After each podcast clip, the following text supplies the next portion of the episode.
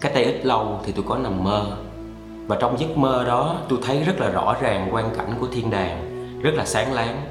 Và tất cả những anh chị em trong Chúa cũng như tất cả những người mà tôi đã chia sẻ phúc âm đều tập trung ở đó để mà chuẩn bị vào để mà ca ngợi Chúa. Và lúc đó mọi người giáo giác tìm nhau và hỏi rằng Ủa chiên lạc đâu rồi, chiên lạc đâu rồi? Có thấy chiên lạc không, có ai thấy chiên lạc không? Thì không ai thấy chiên lạc ở đâu hết. Và lúc đó mọi người mới phát hiện ra rằng Chính tôi đã bị bỏ lại Đây là một cái lời cảnh báo rất là lớn, Không chỉ dành riêng cho tôi, Mà cho tất cả những ai chúng ta đang bước đi theo Chúa Và chính Chúa Giêsu Ngài đã hơn ba lần nhắc nhở và cảnh báo chúng ta qua những dụ ngôn Dụ ngôn thứ nhất là thí dụ về nước Đức Chúa Trời ở trong Matthew chương số 13. Ngài dùng thí dụ mà giảng nhiều điều cùng họ. Ngài phán như vậy: có người gieo giống đi ra đặng gieo, khi đương gieo, một phần giống rơi dọc đường, chim bay xuống và ăn. Một phần khác rơi nhầm chỗ đất đá sỏi, chỉ có ít đất thịt, bị lấp không sâu, liền mọc lên. Xong khi mặt trời mọc lên thì bị đốt và vì không có rễ nên phải héo. Một phần khác rơi nhầm bụi gai Gai mọc rậm lên Phải nghẹt ngòi Một phần khác nữa rơi nhầm chỗ đất tốt Thì xanh trái hoặc một hộp ra được một trăm, Hoặc một hộp sáu chục, Hoặc một hộp ba chục. Đây là cái dụ ngôn hết sức quan trọng Về nước của Đức Chúa Trời Mà đích thân Chúa Giêsu Ngài đã giải thích cho chúng ta. Khi người nào nghe đạo nước thiên đàng Mà không hiểu, Thì quỷ dữ đến cướp điều đã gieo trong lòng mình. Ấy là kẻ chịu lấy hột giống rơi ra dọc đàn. Người nào chịu lấy hột giống nơi đất đá sỏi, tức là kẻ nghe đạo, liền vui mừng chịu lấy song trong lòng không có rễ chỉ tạm thời mà thôi. Đến khi vì đạo mà gặp sự cực khổ bị bắt bớ thì liền vấp phạm. Kẻ nào chịu lấy hột giống nơi bụi gai tức là kẻ nghe đạo mà sự lo lắng về đề này và sự mê đắm về của cải làm cho nghẹt ngòi đạo và thành ra không kết quả. Xong, kẻ nào chịu lấy hột giống nơi đất tốt, tức là kẻ nghe đạo và hiểu, người ấy được kết quả, đến nỗi một hộp ra một trăm, hộp khác sáu chục, hộp khác ba chục. Và tiếp theo ở tin mừng Matthew chương số 25 thì Đức Chúa Giêsu lại tiếp tục giảng dạy cũng như nhắc nhở chúng ta về nước thiên đàng là như thế nào. Khi ấy, nước thiên đàng sẽ giống như 10 người nữ đồng trên kia cầm đèn đi rước chàng rể trong các nàng đó có năm người dạy và năm người khôn Người dạy khi cầm đèn đi thì không đem dầu theo cùng mình Xong người khôn khi cầm đèn đi thì đem dầu theo trong bình mình. Vì chàng rể đến trễ nên các nàng thảy đều buồn ngủ và ngủ gục. Đến khuya có tiếng kêu rằng Kìa chàng rể đến hãy đi ra rước người. Các nữ đồng trinh bèn thức dậy cả Sửa soạn đèn mình. Các người dạy nói với các người khôn rằng Xin bớt dầu của các chị cho chúng tôi Vì đèn chúng tôi gần tắt. Nhưng các người khôn trả lời rằng Không, e chẳng đủ cho chúng tôi và các chị. Thà các chị hãy đi đến người bán dầu mà mua. Xong, trong khi họ đang đi mua Thì chàng rể đến. Kẻ nào chật sẵn Thì đi với người cùng vào tiệc cưới Và cửa đóng lại. Chập lâu Những người nữ đồng trinh khác cũng đến và xin rằng Hỡi Chúa, hỡi Chúa, xin mở cho chúng tôi. Nhưng người đáp rằng Quả thật Ta nói cùng các ngươi Ta không biết các ngươi đâu. Vậy hãy tỉnh thức, Vì các ngươi không biết ngày, Cũng không biết giờ. Và ngay bên dưới thôi, Từ câu 14 cho đến câu 30 Thì Chúa Giêsu đã đưa cho chúng ta một ví dụ khác Về những nén vàng hay về những ta lân. Vả Nước thiên đàng sẽ giống như một người kia Khi đi đường xa, Gọi các đầy tớ mà giao của cải mình.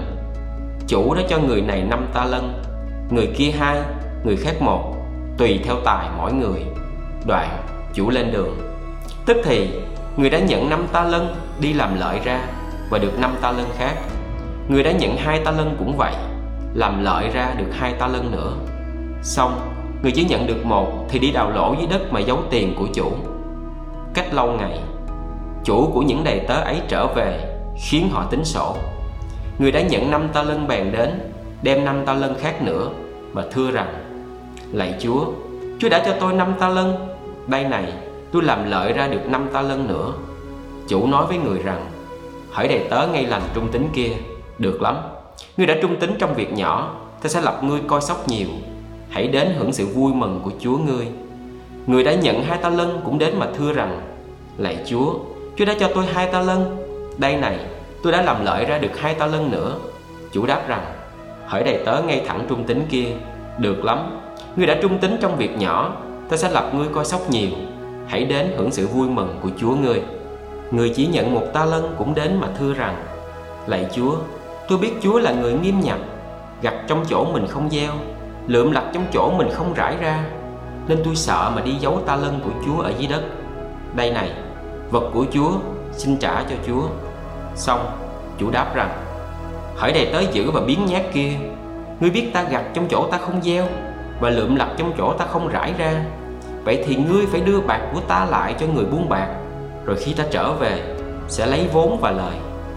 Vậy, các ngươi hãy lấy ta lân của người này Mà cho kẻ có 10 ta lân. Vì sẽ cho thêm kẻ nào đã có, Thì họ sẽ dư dật. Nhưng kẻ nào không có, Thì cũng cất luôn điều họ đã có nữa.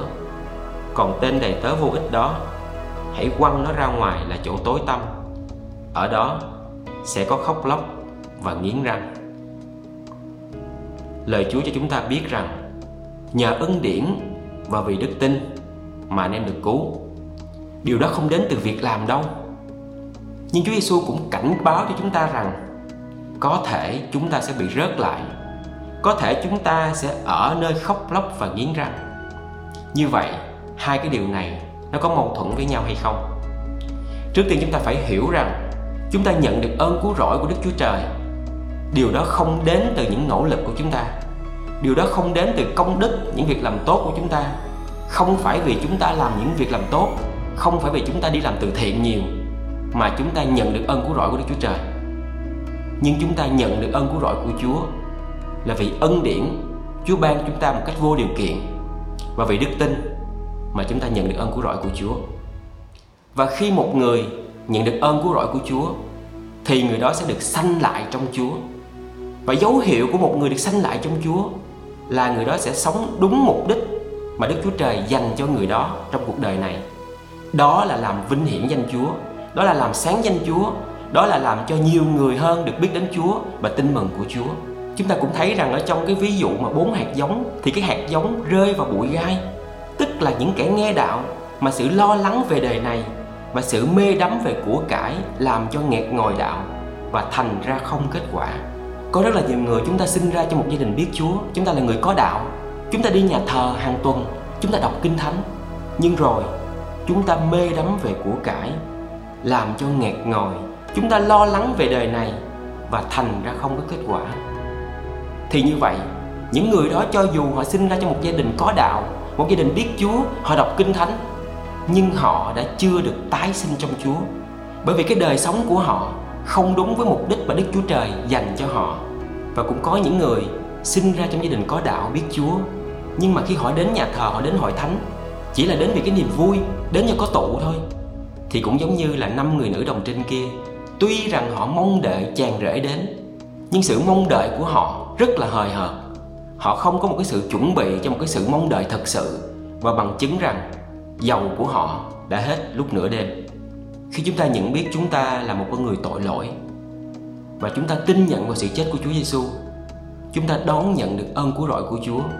Con người chúng ta được tái sanh lại trong Chúa và chúng ta là những đầy tớ của Chúa. Và công việc của một người đầy tớ là phải làm theo ý muốn, làm theo kế hoạch của chủ để dành cho mình. Chúa ban chúng ta mỗi người một cái tài năng khác nhau.